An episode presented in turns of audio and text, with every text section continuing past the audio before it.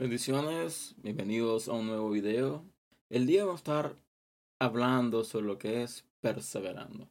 Vamos a tomar como base lo que es el libro de Judas, capítulo 1, versículos del 5 al 6, lo cual nos habla de lo que es la perseverancia, de perseverar en el camino, de no desviarnos, de no regresar atrás.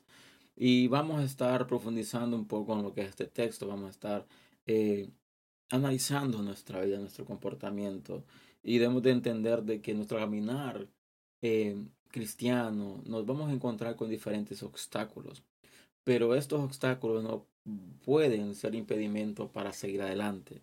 Como cristianos, como hijos de Dios, como personas, como hombres y mujeres que estamos siguiendo esta carrera eh, del Evangelio, debemos de entender y comprender de que es necesario de que logremos sobrellevar esos obstáculos para poder llegar al final de la carrera, al final lo que es la meta, lo cual es la salvación.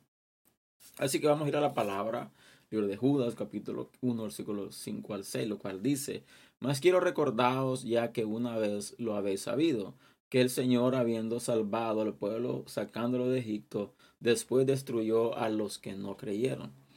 Y a los ángeles que no guardaron su dignidad, sino que abandonaron su propia morada, los ha guardado bajo oscuridad en prisiones eternas para el juicio del gran día. Aquí está hablando más que todo esto de perseverar.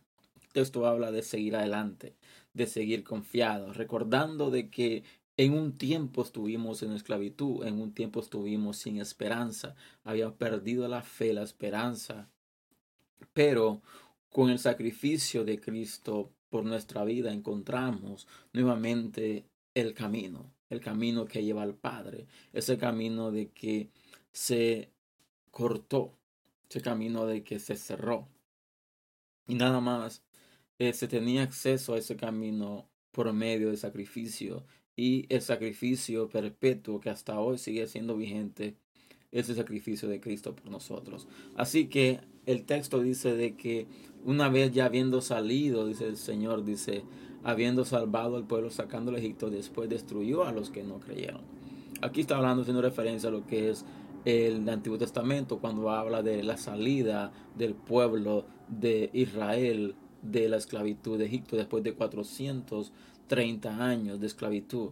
Entonces vemos de que aquí habla y aconseja lo que es el autor de este libro a perseverar, a no regresar atrás. ¿Por qué? Porque todos aquellos de que no perseveraron, de que regresaron atrás, eh, encontraron la muerte. Todos aquellos de que se desviaron del camino encontraron la muerte. Entonces el versículo 6 dice, y a los ángeles que no guardaron su dignidad, sino que abandonaron su propia morada, los ha guardado bajo oscuridad en prisiones eternas para el juicio del día final. Entonces, eh, debemos recordar lo siguiente.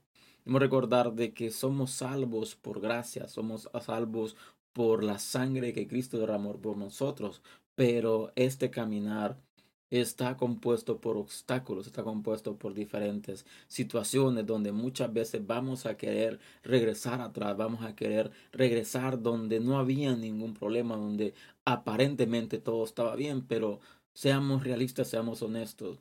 Tal vez no teníamos lucha como las tenemos ahora, pero no teníamos esperanza, no teníamos eh, una certeza, una convicción de vivir una vida eterna, pero cuando nos convertimos al Señor, esa convicción comienza a estar en nosotros, donde debemos de seguir adelante, seguir confiando, perseverando a pesar de las circunstancias, a pesar de las dificultades, a pesar de todo aquello de que nos afecte, de que nos desanime, debemos de seguir adelante, debemos perseverar hasta el final, debemos de luchar para fortalecernos en el Señor, para poder ir arrebatando lo que Él nos ha dado a nosotros. ¿Por qué? Porque Dios ya nos ha dado, pero está en nosotros de perseverar, de seguir adelante y arrebatar lo que Dios tiene para nosotros, porque la bendición Dios la da, pero está en nosotros de tomarla, está en nosotros de apoderarnos de la promesa, apoderarnos de esas palabras de aliento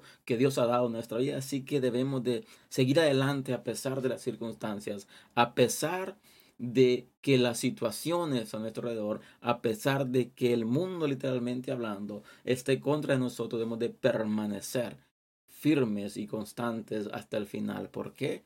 Porque al final de la meta lograremos el galardón y el cual todos estamos corriendo esta carrera de la fe para alcanzar el galardón, lo cual es la vida eterna.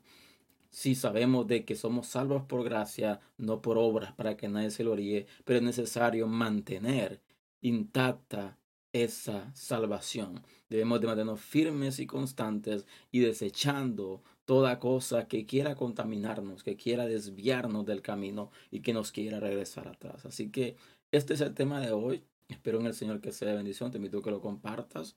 Te invito a que te suscribas al canal si no lo has hecho. Y les veo el próximo fin de semana con un tema nuevo. Así que les bendiga, Dios les guarde. Nos vemos hasta la próxima.